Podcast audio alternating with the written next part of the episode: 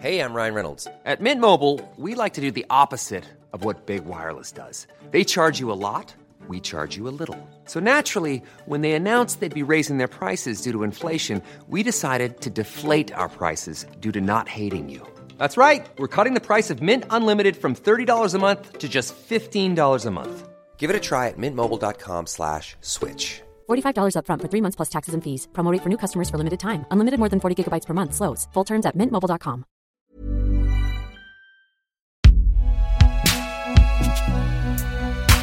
Et si jamais tu te demandes, bah c'est fait par Binge Audio. Camille et les couilles sur la table, c'est parti.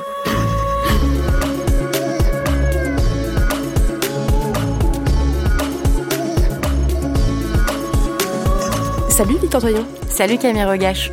Victoire, c'est ma consoeur. On se voit tous les jours à la rédaction de Binge Audio et toutes les deux, on discute beaucoup de nos pratiques journalistiques. On a toutes les deux adoré lire Le génie lesbien d'Alice Coffin, qui parle certes des lesbiennes, mais qui est aussi un grand essai sur le journalisme. Alice Coffin, elle est journaliste et militante lesbienne. Elle a travaillé 10 ans au sein de la rédaction du journal 20 minutes. Elle est membre du collectif d'activistes La Barbe, qui dénonce avec beaucoup de joie, d'humour et de courage l'entre-soi masculin dans toutes sortes d'instances de pouvoir. Elle a aussi cofondé l'AJL, l'association des journalistes LGBTQI, et depuis juin 2020, elle est conseillère de Paris. Dans Le génie lesbien, Alice Coffin repense de fond en comble les bases du métier de journaliste. Par exemple, cette obligation à la neutralité et à l'objectivité. Elle pose la question suivante qui aujourd'hui a le droit et la possibilité de raconter le monde et l'actualité? Alors on s'est dit qu'on allait interviewer ensemble Alice Coffin, tant ce qu'elle pointe et dénonce dans son livre concerne les deux sujets de nos podcasts, la masculinité et la norme hétéro. En l'écoutant, vous allez comprendre comment la production médiatique, mais aussi les critères de la bonne compétence journalistique sont marqués par des stéréotypes masculins. Pourquoi tant de réticence dans beaucoup de rédactions de médias aujourd'hui à aborder frontalement les questions de genre et d'homosexualité? Si le journalisme est en apparence un secteur paritaire, c'est-à-dire que la moitié des détentrices de la carte de presse sont des femmes. Bah, c'est comme partout dans la société, dans tous les secteurs professionnels. Les femmes y sont, sauf exception, moins bien payées, à des postes plus précaires, moins prestigieux. Et puis, plus vous montez dans les échelons hiérarchiques, et plus il y a d'hommes, des chefs de service, des rédacteurs en chef, directeurs de la publication, sans parler des propriétaires des médias. Comme ce métier est mal connu dans son fonctionnement concret, quotidien, on a commencé par demander à Alice Coffin, qui a aussi enseigné le journalisme, un petit exercice pédagogique. Elle va nous expliquer en quelques minutes comment sont choisies les informations qui seront publiées dans les journaux, à la radio, à la télévision. En fonction de quels critères est-ce qu'on choisit de traiter ou non une info? Alors, il y a plusieurs euh, biais par lesquels un pan euh, de la réalité, du réel, va devenir euh, labellisé comme information.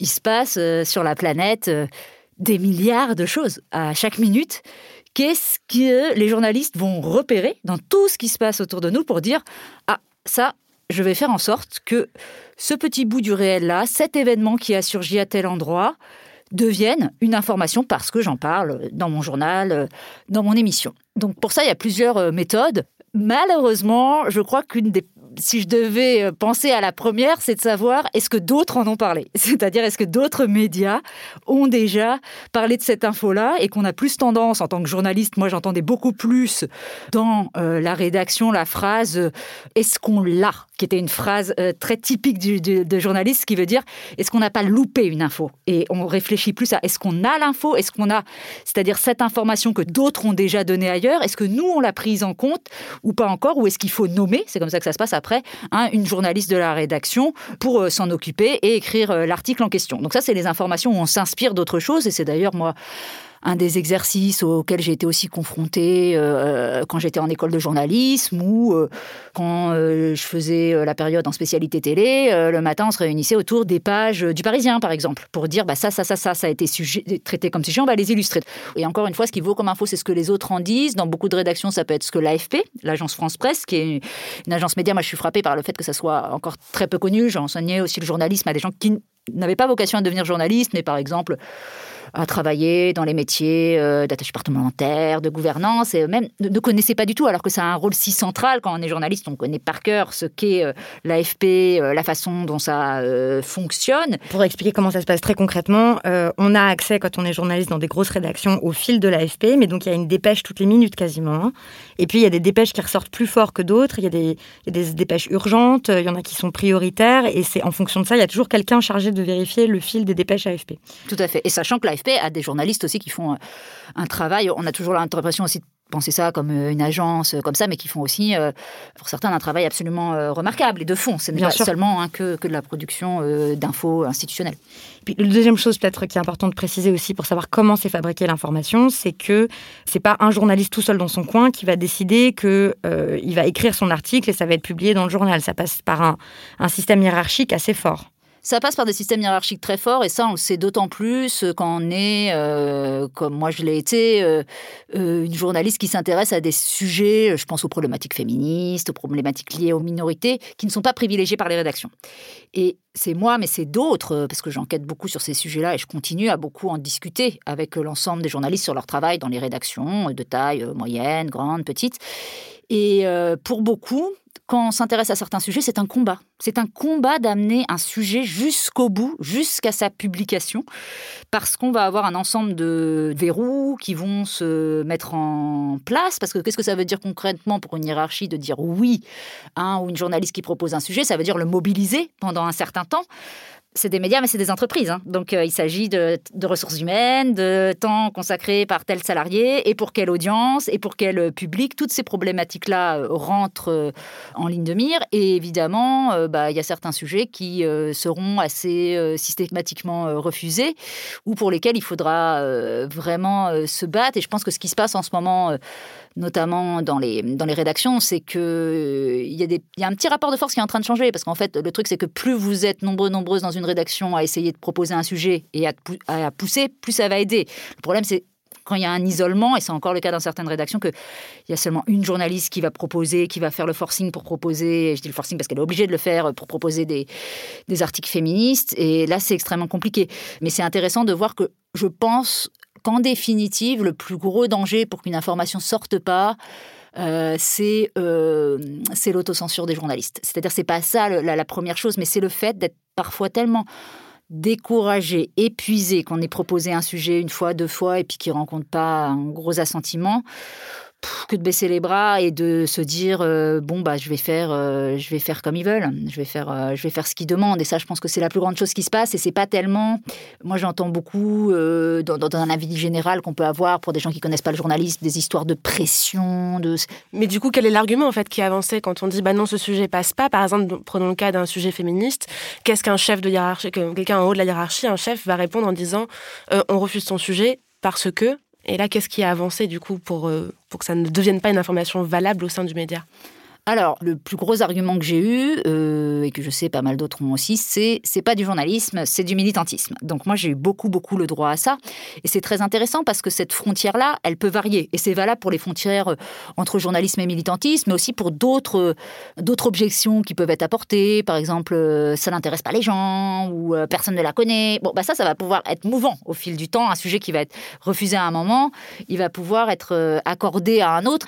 C'est un, une façon d'avoir conçu le territoire journalistique et de dire qu'est-ce qui est une info, Qu'est-ce qui euh, n'est pas euh, une, info? Et euh, je prends un exemple. Moi, je, souhaitais, quand j'étais journaliste à, 20 minutes, au service médias et culture, toujours pointer lorsque il y avait des festivals, des événements où il n'y avait que des hommes qui étaient programmés ou sélectionnés ou lors d'une réunion politique. Ça me semblait du domaine de l'information, de dire tiens, bah, c'est une réunion ultra de faire exclusivement un masculine pour dire de le placer là-dedans. Mais j'étais même pas aussi ambitieuse. Je crois que j'avais déjà l'autocensure. je savais que ça passerait pas du tout que ça soit l'objet d'un seul papier, mais au moins de le dire dire que ça vaut euh, en ce qu'on appelle en accroche, en début euh, d'article, pour le signaler, ou qu'à un moment ça soit dit parce que ça faisait partie de l'information à donner dans l'article. Ça, ça m'était très clairement refusé. C'est-à-dire que j'avais des mails qui pouvaient me dire bah non, euh, Alice, là c'est complètement hors sujet, ça c'est du militantisme que de, que de dire ça dans ton article. Ça, c'était début des années 2010. Maintenant, l'AFP, l'agence France Presse, le mentionne très explicitement, voire va pouvoir en fait une dépêche. C'est devenu un sujet d'information de savoir les statistiques du Festival de Cannes en matière de, dans sa sélection entre hommes et femmes, ça c'est devenu une info. Donc ça prouve bien le caractère extrêmement euh, mouvant de ce qui est nommé information et, de ce qui est rejeté hors du registre euh, de l'information. Et je pense que c'est vraiment capital parce que c'est, je ne sais pas en fait, la représentation qu'on a d'une rédaction et de savoir comme si il y avait un absolu. Nous sommes euh, co-créateurs, co-créatrices en tant que journaliste de cette information-là. C'est nous qui décidons de ce qui est une info ou, qui n'est pas une info. Et c'est un récit. Enfin, je veux dire, il y a un récit de l'information parce que sinon, bah, ça n'aurait pas tellement de sens. Je veux dire, si on avait la capacité de juste faire tenir tout ce qui se passe dans la planète, dans des colonnes de journaux, dans des euh, euh, reportages, ça serait un peu étrange. Le monde, le réel, a, son existence. Nous, on est là pour le raconter. Et évidemment, qui dit récit dit version d'un récit, dit subjectivité dans le récit et dit manière de l'écrire, donc dit choix ce qu'on appelle les choix éditoriaux euh, aussi, et qui répondent effectivement à, de nombreux critères. Et je pense aussi que pour qu'une info soit labellisée une info, ça tient parfois à rien. Dans le génie lesbien, tu dis que la compétence technique, le talent artistique, la performance physique, c'est des standards qui sont fabriqués par les hommes pour les hommes. En quoi, pour le journalisme, c'est la même chose? En quoi la compétence journalistique, c'est une compétence masculine qui a été enseignée? Alors, la question de la, compétence, elle est importante parce que je crois que c'est l'argument principal que j'entends euh, lorsque j'adresse des euh, ou l'on adresse collectivement des reproches à tel ou tel milieu de n'être euh, occupé, gouverné que par des hommes, en disant bah, pour nous, c'est pas une question de sexe. Ils disent pas genre, ils disent sexe. C'est pas une question de sexe, c'est une question de compétence. Vous pensez bien que si les personnes les plus, on prend vraiment les personnes les plus compétentes, il se trouve que c'est que des hommes. Ça, évidemment, qu'on va le retrouver dans, le milieu journalistique, pas seulement euh, pour euh, disqualifier euh, des femmes, mais aussi pour disqualifier un ensemble de personnes qui n'auraient pas les compétences journalistiques. Et c'est donc ça veut dire en gros qu'ils seraient pas ce que l'on attend d'un, je veux dire un exprès journaliste, pas une journaliste, et qui c'est pas seulement le fait d'être une femme, ça peut être le fait de ne pas être blanc, le pas être euh, d'une certaine classe sociale, de pas. Ça paraît exagéré et caricatural, mais je vous assure, ça l'est pas. En fait, parce que ça se traduit, c'est pas tant il, pourrait y avoir du racisme, du sexisme, du classisme, ce que vous voulez, euh, dans la façon. Ça existe, hein, dans ça les existe. médias. ça, on est d'accord que les médias, c'est pas un monde à part. Exactement. Ça, c'est évidemment, ça joue là-dedans, dans les discriminations à l'embauche, euh, comme euh, classiquement ailleurs. Mais je crois vraiment qu'il n'y a pas que ça. Il y a aussi, je l'ai vu vraiment, parce que moi, je travaille beaucoup à essayer d'amener certaines journalistes dans des rédactions à faire pas des pressions, mais à, inciter euh, certains, certaines journalistes que je connais qui occupent maintenant des postes en, responsabilité à embaucher telle personne plutôt qu'une autre. Et je vois très souvent dans leurs hésitations, il y a ouais, mais l'autre, euh, il me semble plus solide, il me semble plus euh, plus costaud, plus. Et très souvent, c'est parce que ils reconnaissent dans la manière d'exercer le journalisme de telle ou telle autre personne bah, quelque chose qui effectivement qui leur rappelle la façon dont on leur a enseigné le journalisme, le fait de rester dans certains euh, certains clous, euh, le fait d'exercer le métier euh, d'une certaine manière, et très vite vous allez avoir, quand c'est des gens pas... Ça m'amuse, parce que souvent, si c'est des gens pas compétents, les gens pas compétents vont aussi être des gens qu'on va pouvoir dire incontrôlables, difficiles à gérer, tout un ensemble, en fait, de choses qui n'ont pas à voir avec... Enfin, en tout cas, qui, qui ne me sembleraient pas, si la compétence était le vrai critère, être contraire au bon exercice de journaliste, c'est-à-dire où je pense qu'il faut avoir une certaine habilité, une capacité à dire non, une capacité à s'opposer, une capacité à, forcer les choses. Donc, qui fixe ces critères-là de ce, qu'est un bon euh, ou un, mauvais journaliste? C'est évidemment bah, selon euh, la forme qu'on veut donner euh, à la fabrication de, de l'information. C'est entièrement lié, en fait. Quoi. Mais en quoi, est-ce que tu as des exemples de en quoi il y a des compétences journalistiques qui sont vraiment marquées par des habitus masculins, par la masculinité? Oui, alors moi, là où ça me frappe le plus, c'est au-delà même d'exemples, c'est même une création d'un certain type de l'information que sont par exemple les chaînes d'information continue. Ah, les chaînes d'information continue, toi tu dis que ce sont des excroissances de la masculinité toxique. Je trouve ça très juste et j'ai très envie que tu développes pourquoi. Donc les chaînes d'information continue, c'est bien BFM TV, euh, euh, CNews, euh, qu'est-ce qu'il y a encore? LCI, voilà, donc c'est des... Il y a assez peu de reportages dessus, il y a beaucoup de plateaux avec des gens sur ce plateau qui parle. Et euh, le, enfin, je trouve, pour décrire les, chaînes d'infos continu, peut-être que tout le monde en a déjà vu, Mais il y a ce truc qui fait que c'est difficile d'éteindre la télévision parce que la façon dont ils racontent les histoires font qu'on est euh, accroché comme ça et qu'on a l'impression qu'il va toujours se passer quelque chose de très urgent et de très important. Et en fait, il se passe euh, rien, enfin, le plus souvent. Bref.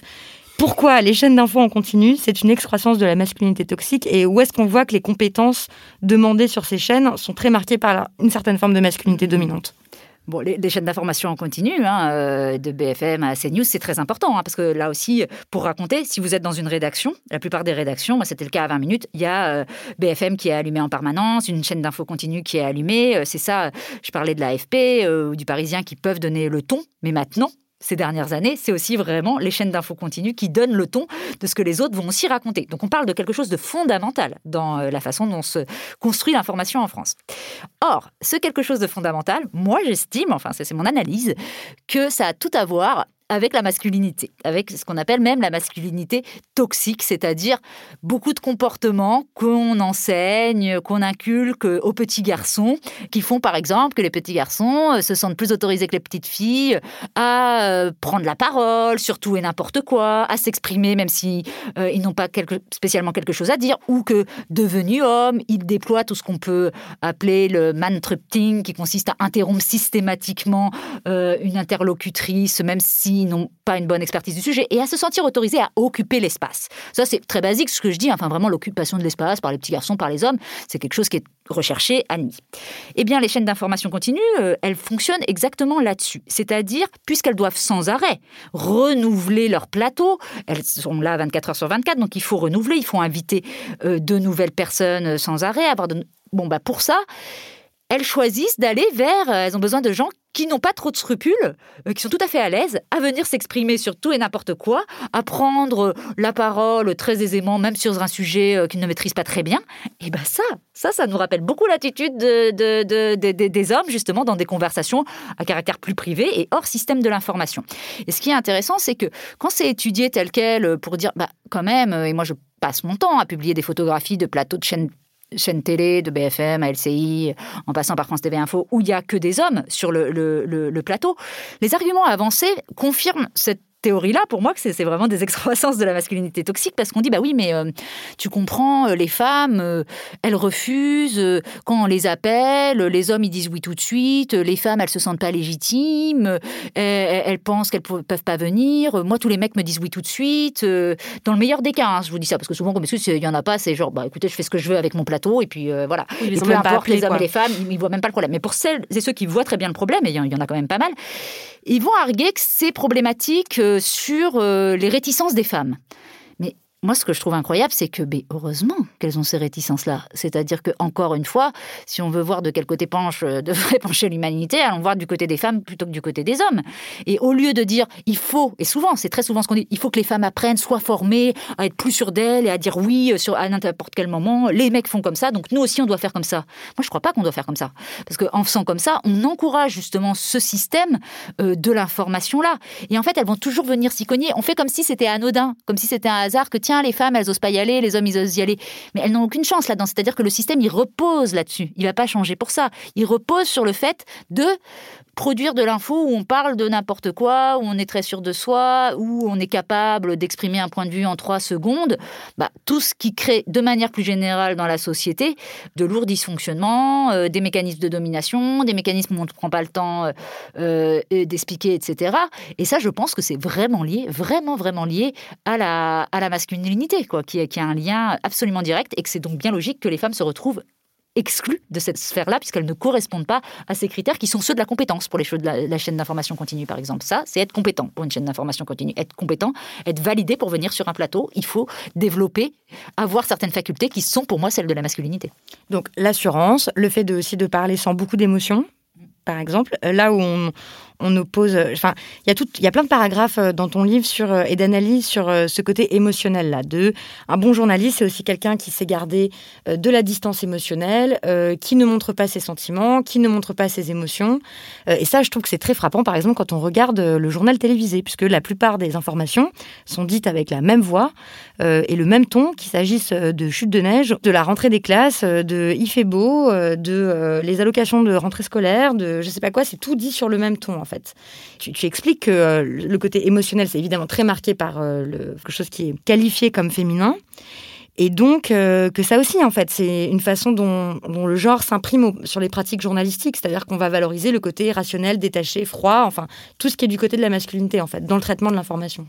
Absolument. Euh, c'est vraiment. Euh, et au-delà de ça, on pourrait. Alors, tout ce qui est côté euh, de la masculinité, tout ce qui est côté du côté plutôt de l'occidentalité, si on peut dire, de comment on a été formé plutôt en, Occident ou en France aussi dans l'esprit des Lumières, à, à, voir justement, à raisonner avec un cerveau, une, une, raison. Et moi, ça me marque beaucoup parce que quand on est capable d'avoir un regard extérieur, je citais un exemple récent de l'actualité, les réactions à l'élection de Joe Biden aux États-Unis. je crois que pas mal de Français Françaises ont dû euh, peut-être voir une séquence où il y a un, Van Jones sur euh, CNN, un des commentateurs politiques de CNN, qui est en larmes euh, et tellement il est soulagé par l'éviction de, et, enfin la, victoire de, Joe Biden. et ces larmes sur un plateau, elles, sont importantes en fait, et comme si c'était pas, ça faisait pas aussi partie des capacités de réaction et de penser que tout un coup, parce que si on est sur un plateau télé, parce qu'on s'exprime dans un journal, on n'agirait plus en tant qu'être humain, euh, c'est un c'est un mensonge déjà. Donc c'est déjà créer de l'artificialité dans la façon dont on va raconter l'information. C'est déjà se mettre dans un moule, dans une certaine forme, revêtir un certain euh, costume qui, à mon avis, est fortement nuisible et toxique sur, euh, sur la façon de, de raconter l'info d'une part. Donc c'est mauvais pour le journalisme. Et puis d'autre part, a tendance à exclure tout un nombre de personnes qui effectivement ont des euh, réflexes différents, des tempéraments, des comportements différents dans leur vie.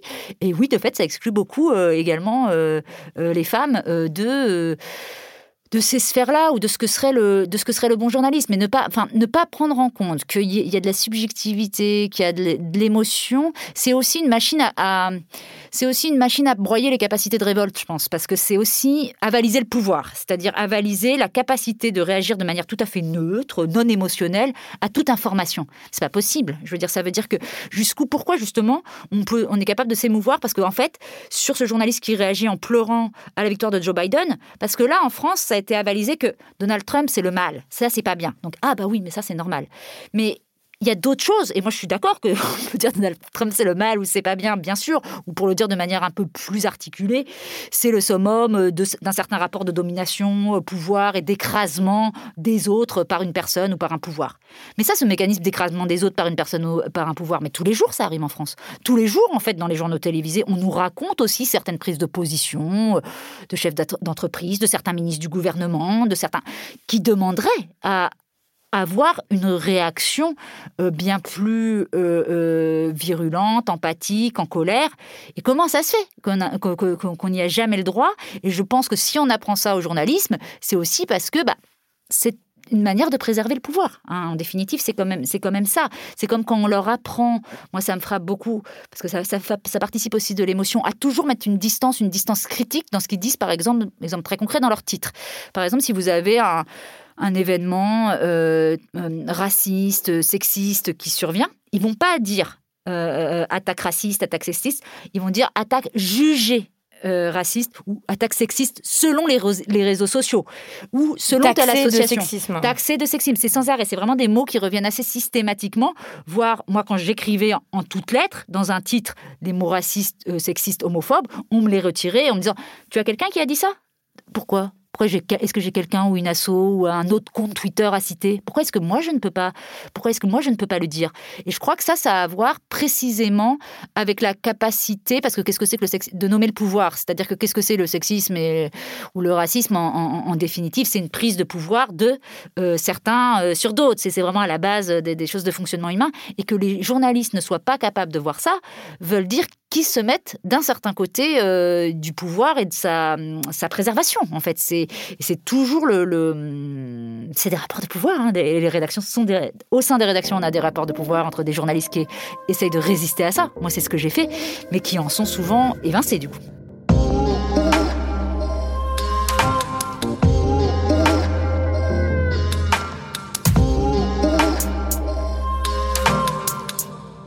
La question de la neutralité, moi, elle, enfin, elle, m'intéresse depuis très longtemps parce que je pense qu'elle est au cœur de beaucoup euh, de problématiques qui concernent pas que le champ euh, journalistique, hein, qu'on va voir à l'université, qu'on va voir dans le milieu politique, mais qui sont très intéressantes euh, en journalisme parce que ça combine deux choses. Il y a l'histoire de la neutralité et il y a l'histoire de l'objectivité. Et ça rend compte deux choses. Et je pense, même pour l'ensemble de la population, mais aussi pour ce qu'on peut nous enseigner en école de journalisme et autres, ça paraît très spontané. On va dire, ah oui, ben, un journaliste doit être objectif. Ça paraît aller de soi, en fait, comme si on, faisait une équivalence. Au moins neutre. Ou neutre, voilà. Ah, mais il n'est pas neutre. Et au contraire, ça serait très mauvais si on dit, euh, ah mais lui, il n'est pas neutre. Donc ça, ça le disqualifierait en tant que journaliste. C'est vraiment la disqualification immédiate d'un journaliste. Ça serait de dire, il n'est pas neutre, c'est vraiment le mettre au banc de la profession, s'il n'est pas neutre. Mais pourquoi? Qu'est-ce que c'est que cette histoire de il n'est pas neutre, elle n'est pas neutre? Mais qui est neutre? Moi, c'est vraiment la, question que eh je ben, Justement, qui, est, neutre, Alors, alors, bah, qui est neutre? Il y a une réponse assez simple. Euh, c'est qu'il y, y, a certains qui s'arrogent en fait le monopole de la neutralité, à qui on va jamais demander des comptes, qui ont le droit de traiter tous les sujets, parce qu'eux, ils ne seraient pas spécialement Alors, il se trouve euh, que très souvent, ces personnes-là euh, sont euh, en gros des hommes blancs, hétéros, et on pourrait un peu multiplier les qualificatifs. Mais pourquoi? Parce que qu'est-ce que ça veut dire? Ça veut dire que très souvent, cet argument de la neutralité, on va le brandir sur un ensemble de sujets que du coup, on va pas très souvent euh, traité. Par exemple, si je reprends l'exemple du, du, féminisme, mais on peut prendre l'exemple du racisme, on va dire. toi, dans ton livre, tu prends l'exemple euh, du mariage pour tous. Oui. Voilà, ça c'est ou de la PMA, par exemple, de l'accès à la PMA pour euh, les femmes lesbiennes. Qui est neutre pour traiter ces sujets? Qui va être considéré comme neutre? Bah, les mêmes. bah, quelqu'un qui ne sera pas en fait dit concerné. C'est vraiment la chose qui n'aurait pas un vécu. Donc sûrement pas les lesbiennes. En tout cas moi, on, m'interdisait de le faire hein, parce que j'étais euh, explicitement, ouvertement lesbienne. Je ne pouvais pas parler de, de ces sujets-là. Donc de préférence et de fait ça se retrouve sur les plateaux. On avait des plateaux entiers d'hommes en train de discourir euh, de, de, la PMA, mais c'était la même chose autant des discussions dans les années 70 euh, sur l'avortement. C'était les hommes parce que sinon, bah, les femmes, vous comprenez elles sont complètement biaisées. Ça les, ça les concerne de bien trop près pour qu'elles puissent avoir un point de vue neutre sur cette information. Mais ça se retrouve dans énormément d'autres exemples. C'est-à-dire que je cite dans euh, le livre une réflexion à ce sujet de Siam Asbach qui explique bah, sur la colonisation. Ah bah non, le journalisme arabe, bah non, il n'est pas neutre sur la colonisation. Alors que le journaliste blanc, bah bien sûr, il est, lui, il est neutre sur la colonisation. Donc en plus, ça se complexifie parce que ça veut dire que c'est pas juste de dire tu n'es pas concerné, c'est tu n'es pas d'un certain côté euh, du sujet et en gros très souvent du côté de ceux qui auraient à revendiquer contre ce, contre ce sujet-là. Donc c'est vraiment, moi je trouve que l'argument de la neutralité, il est terrible il est terriblement compliqué à déconstruire parce qu'encore une fois, ça paraît aller de soi. Et c'est ça qui m'intéresse aussi à expliquer, euh, peut-être essayer d'expliquer, parce que je comprends qu'on puisse se dire, que ça puisse aller de soi, se dire, oui, mais attention, euh, quand tu es journaliste, c'est quand même euh, normal de pas vouloir influencer une personne ou de pas vouloir de traiter ton sujet bien. je comprends que les lecteurs les lectrices puissent plutôt avoir ça comme ça, comme euh, avis euh, spontané. Et là, je pense qu'il y a une confusion, en fait. C'est-à-dire que bien sûr que quand on est journaliste, moi, ça ne m'empêche pas, ce n'est pas parce que je peux être concerné par un sujet, et plutôt, du coup, moi, je trouve bien mieux le connaître et avoir des sources et un carnet d'adresses parce que quand on parle de la PMA bah ouais ça m'intéresse particulièrement mais du coup euh, bah, je l'ai étudié depuis très longtemps donc je vais avoir les très bonnes infos à donner justement à mon lectorat je vais au contraire être bien mieux informé que quelqu'un de, pas concerné en revanche ça ne veut pas du tout dire que je ne vais pas faire extrêmement attention à ce que j'écris, vérifier euh, mes informations euh, et ne pas. Je crois qu'il y a une confusion entre neutralité et objectivité et le fait de ne pas raconter n'importe quoi et de ne pas inventer des, informations. Et il y a une confusion en fait aussi entre les différents types de journalistes. Parce que bien sûr que oui, qu'il y a des différences entre écrire un éditorial, euh, là où on va prendre un temps engagé, faire un reportage, faire une enquête, tout ça peut, peut se décliner. Mais je ne crois pas que mettre au cœur de notre métier cette question de la neutralité et de l'objectivité euh, fait, euh, fait avancer les choses. Euh, ça, donne, ça fait déjà du moins bon journalisme, probablement. Enfin, c'est ce que tu, ce que tu dis.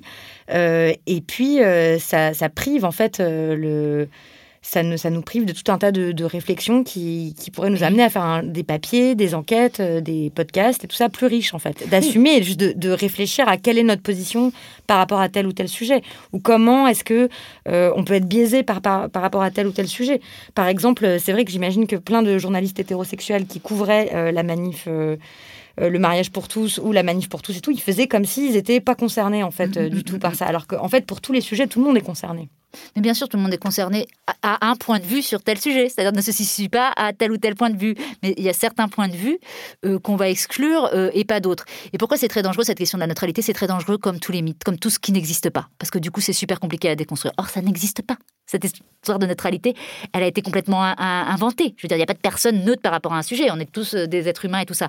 Il faut toujours beaucoup réfléchir dans ces cas-là. Quand il y a quelque chose qui sent le bobard comme ça et à se dire, en fait, ça n'existe pas, qu'est-ce que ça vient cacher alors? Alors pourquoi ça semble si important? Pourquoi on a mis ça au cœur? Et pour...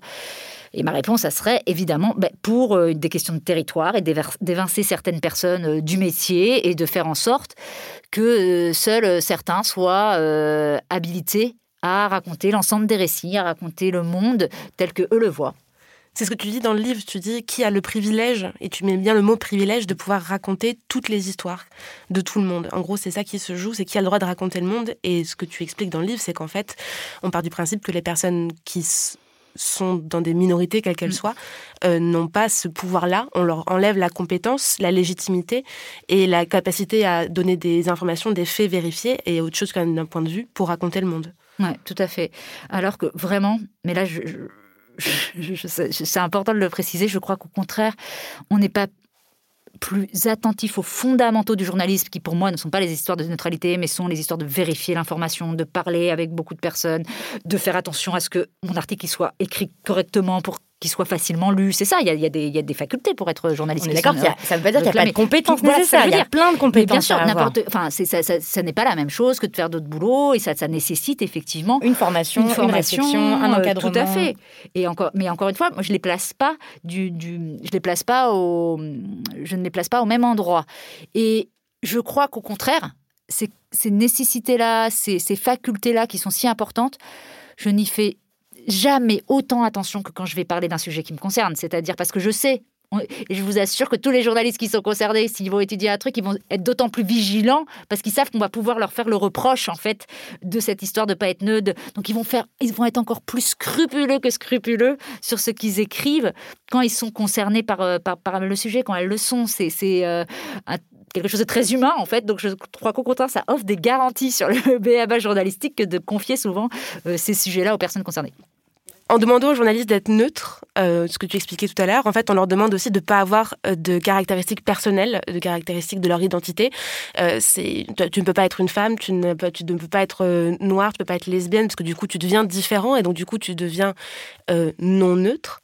les médias, en fait, en faisant ça, en demandant ça à leurs journalistes, ils ont aussi, ce que tu expliques dans le livre, ça a pour conséquence leur incapacité aussi à verbaliser, à décrire le réel en fait, et à décrire les minorités elles-mêmes et à dire euh, telle personnalité politique euh, n'est pas hétéro, euh, telle personnalité est, est racisée, donc ça change quelque chose dans son rapport aux autres, à sa position sociale.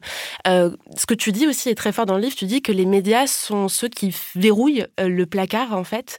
Comment est-ce que les médias en pratique laissent des personnes dans le placard ou empêchent d'autres personnes d'en sortir?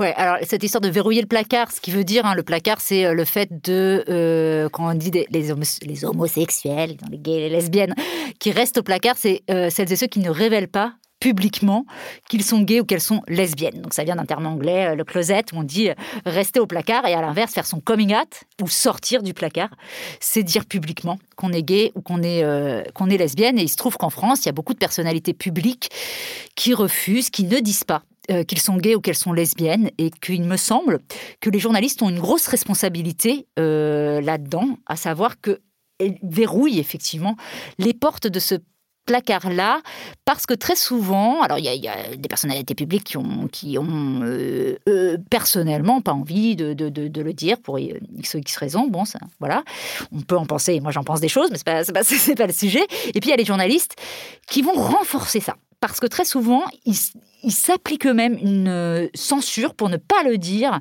euh, alors que en face, finalement, ça pourrait tout à fait passer, en fait, qu'on leur a rien demandé de spécial, mais qui pensent que c'est un gros mot, en fait, qu'il faut surtout, ne surtout, surtout pas le préciser, pas en parler.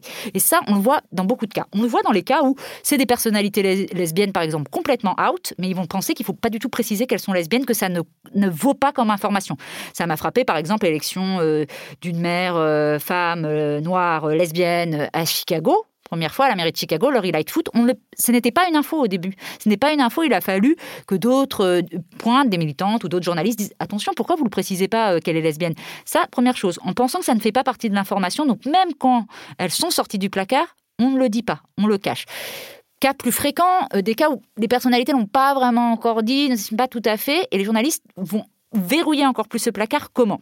Notamment parce que ils ont un regard qu'on appelle hétérocentré. Ça veut dire que pour eux, le monde se compose d'hétérosexuels. Et que ça veut dire que, par exemple, quand ils font des interviews, avec, euh, avec une personnalité, avec une célébrité. Si c'est une femme, elles vont demander Et les amours Alors, vous avez un compagnon en ce moment, un amoureux, un petit, une petite chérie? Et ça, c'est super dur en fait. Alors que d'introduire, ne serait-ce que d'introduire la possibilité d'une question différente, et je vous parle notamment des cas où le journaliste sait très bien que la personnalité publique en face, elle est lesbienne, qu'elle ne l'a pas dit pour l'instant, mais typiquement, elle pourrait peut-être l'amener à le dire en posant sa question de manière juste un peu plus ouverte. Et c'est un exemple infime, ça montre à quel point c'est hétérocentré.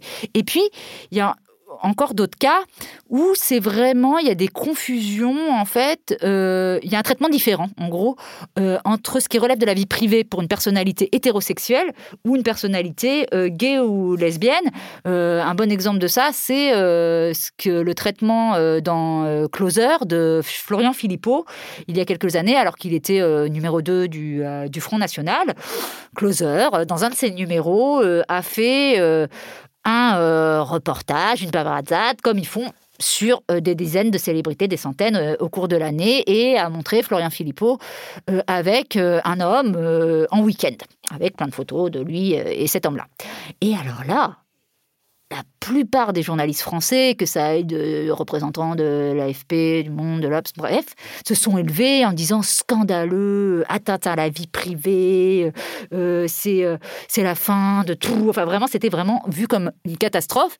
Et tous les semaines, et on peut trouver effectivement que les tabloïds, que la presse people, qui a énormément de choses à redire, ce n'est pas le sujet. Mais tous ces gens-là, euh, et je parle de voilà, de Christophe Barbier à l'Express, à Belmestre Monde, enfin vraiment un ensemble de personnes toutes les semaines, ils ne prennent pas leur plume pour dire c'est scandaleux ce que fait Closer. Ils le font parce que Florent Philippot, il s'agit d'homosexualité. Donc ils introduisent un critère différent. Et qu'est-ce qu'ils nous disent là-dedans? Ils le font presque comme si c'était aussi un élément de dévalorisation, d'infamie pour euh, Florian Philippot que d'être gay. Donc c'est ça qui nous amène à, penser avec, euh, avec ce biais-là.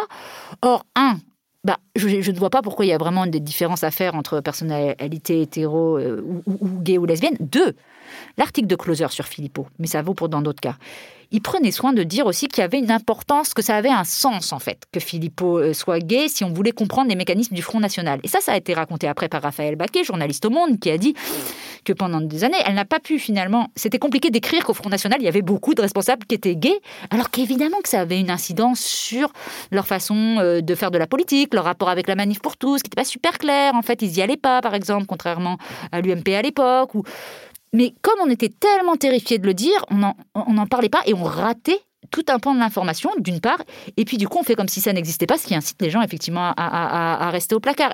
Et du coup, ne pas nommer, c'est invisibiliser, donc c'est participer à maintenir toute une partie des gens euh, au placard ou faire comme si c'était très sulfureux encore. Oui, c'est fabriquer un monde complètement artificiel où la majorité des gens euh, seraient des hommes où la majorité des gens seraient des blancs et où la majorité des gens seraient, euh, enfin tout et tout le monde serait hétérosexuel en fait. Mais oui, c'est ça qui est dramatique, c'est-à-dire que de pas et ça, ça les plus bels exemples de ça sont les, études des, des, euh, services de, nécrologie euh, des, journaux. Donc hein, les services nécrologie, c'est là où on fait les biographies des gens qui sont qui sont décédés. Et si on les prend, c'est là où on voit vraiment que les journalistes créent un faux monde qui n'existe pas, parce qu'on aurait l'impression, je vous assure, si on fait le décompte des nécrologies, bah, il n'y a que des hommes blancs en fait sur cette planète, puisqu'il n'y a que eux qui meurent, ou alors que tous les autres sont immortels. Mais c'est vraiment curieux et ça, montre bien qui a le droit à l'information, qui a le droit d'avoir son nom, sa photo dans le journal, et comment du coup à partir de ça, bah, c'est une réalité complètement fausse. C'est quand même un comble pour les journalistes qui sont censés rendre compte euh, du réel, de le déformer à ce point-là et de créer une réalité complètement artificielle. À partir de tous ces constats, qu'est-ce qu'on fait? Moi, je suis très attachée au pragmatisme et tout, de savoir, OK, quand on est journaliste, par quoi on commence? Qu'est-ce qu'on fait? Quelle euh, démarche vous paraît salutaire et indispensable à faire?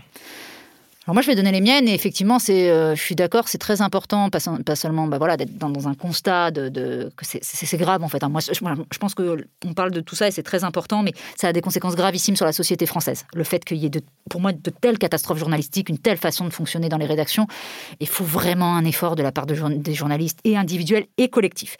Alors moi, mes voix ont été de passer aussi par des voies euh, de marge, en fait, de dire bon bah puisque c'est compliqué une fois qu'on l'a fait dans une rédaction, et ça je le recommande quand même, hein, première étape, d'essayer, courage à toutes celles, tous ceux qui le font, de lutter au sein de leur rédaction, de lutter face à leur hiérarchie, voire d'essayer d'y accéder euh, pour faire changer euh, euh, les choses. C'est dur, c'est usant, ne restez pas trop longtemps parce que ça, ça va être crevant, mais voilà. La deuxième chose, c'est euh, de créer des espaces alternatifs euh, de contre-pouvoir médiatique, de faire du journalisme média, c'est-à-dire c'était mon boulot, c'est-à-dire d'enquêter sur la façon dont les autres journalistes le font, ce, que, euh, ce qui est fait là, ici, pendant ce podcast-là, c'est-à-dire de raconter, d'en parler. Et en fait, il y a toujours une omerta, en fait, sur c'est très compliqué pour les journalistes de parler des journalistes, donc du coup, ça fait que on est très peu au courant. Et puis moi, je le vois par exemple dans mon livre, c'est quand même une grosse partie de mon livre, ce fonctionnement-là. C'est pas du tout ce qui est retenu, par exemple, dans les articles sur la réception du livre. Il y a un gros problème pour en parler.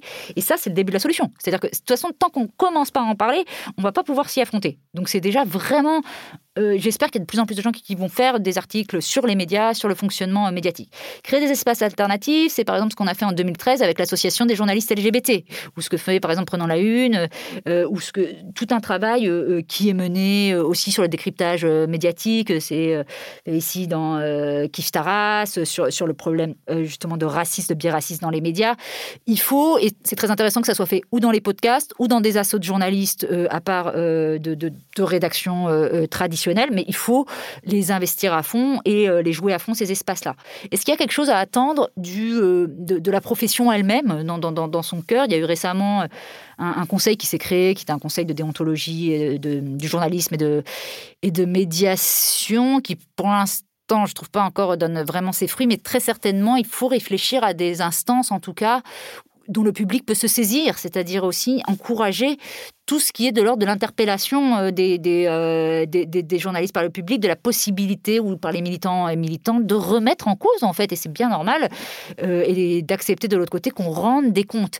Et pour ça, moi, je trouve qu'il n'y a quand même pas assez d'instances, qu'il n'y a pas, pas d'ordre des journalistes, il y a pas, c'est compliqué quand même d'aller... Peut-être que ça peut ne pas passer par cette solution-là, mais en tout cas, je me dis, en tant que journaliste, accepter que son travail soit réexaminé à l'aune euh, de ces grilles-là d'analyse, en fait, euh, de sexisme, de racisme, d'hétérocentrisme et tout, de se dire, euh, est-ce que, rien que ça, je me dis que peut-être il y a beaucoup de journalistes qui se posent pas de questions sur leur propre pratique, en fait. Mais absolument. Donc déjà, il y a un effort d'introspection et d'analyse à faire. Mais absolument, c'est pour ça qu'il y, y, a deux points de vue. C'est comme un peu pour tout, il y a un effort individuel très fort, très très très fort euh, euh, à, produire, mais euh, il va falloir aussi le faire collectivement. Et ça, c'est notamment aussi dans les, Mais ça fait des années qu'ils en parlent, et ils bougent pas les, processus de recrutement. Mais moi, je trouve ça scandaleux, mais ça, c'est parce qu'on n'en parle pas assez. C'est-à-dire que moi, je veux lire des enquêtes concrètes sur il se passe quoi dans ces rédactions pour que dans des énormes rédactions généralistes, il n'y a pas un, une journaliste noire. C'est quoi en fait c'est quoi? Expliquez-nous, rendez des comptes aussi. C'est-à-dire que le problème du fait que les journalistes ne veulent jamais parler des autres journalistes, c'est que du coup, ils rendent jamais de compte. Or, je veux dire, si on observe, si on fait des enquêtes sur la politique, sur les finances, sur le sport, c'est bien parce qu'on veut montrer des dysfonctionnements, et juste d'interviewer des gens, de les faire parler. Je vous parle même pas d'une énorme enquête, euh, même si ces enquêtes-là seraient nécessaires sur la vie des rédactions, sur comment s'est produit l'information. Je parle même pas de ça. Mais rien que le fait d'appeler quelqu'un, bah, en général, ça veut dire qu'il va se sentir un peu observé en tant que journaliste dans sa façon de faire son boulot et tout ça. Mais très souvent, il n'y a même pas ça. On s'appelle même pas entre nous pour savoir, bah, tiens, pourquoi, as... tiens, pourquoi tu l'as traité comme ça, ce sujet-là? Tiens, mais pourquoi tu as une rédaction qui est complètement euh, blanche? Tiens, mais et ça, ça devrait, on devrait s'autoriser à euh, pratiquer ce journalisme-là. Je crois beaucoup à cette possibilité-là euh, pour faire évoluer les choses. il y a une question traditionnelle des couilles sur la table que j'aime poser aux invités pour des recommandations qui sont quelle est l'œuvre d'art que tu souhaites recommander aux auditeuristes, Alice Coffin?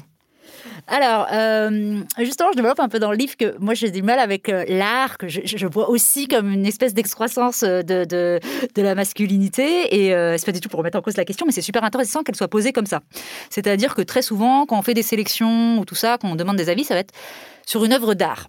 Et moi, je me dis toujours, bah ouais, mais pourquoi pas sur euh, des actions activistes que je considère qui demandent la même création, la même part de, de, de, tout ça. Et sur pourquoi on met l'art aussi sur euh, piédestal et tout ça? Mais bon, ceci étant dit, du coup, je vais répondre deux choses les actions effectivement de la barbe, qui sont des, des, créations qu'on peut voir sur, euh, sur, sur le site de. de qui a à voir avec la performance artistique. Et qui sont de la performance artistique. Voilà, c'est pour ça, c'est ça que je veux dire.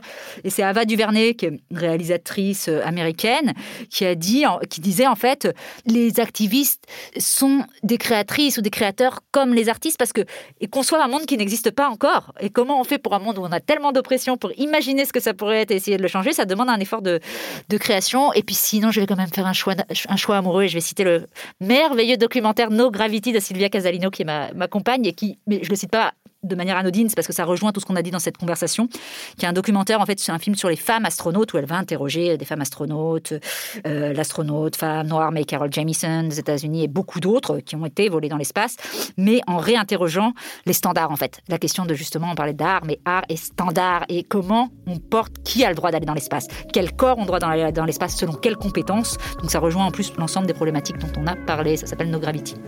Et on vous recommande évidemment de lire Le génie lesbien d'Alice Coffin et d'aller écouter Les couilles sur la table si vous ne connaissez pas encore, le podcast de Victoire Tuaillon qui analyse les masculinités et où vous allez certainement trouver votre bonheur si vous êtes auditeur et auditrice de Camille. Puis pour lire un média qui assume sa subjectivité, allez donc lire le magazine lesbien Well Well Well, trois numéros de qualité. Cet épisode a été produit par Diane Jean, qui vous invite à lire Mediapart, et Solène Moulin l'a réalisé, et elle, c'est plus euh, Barbiturix.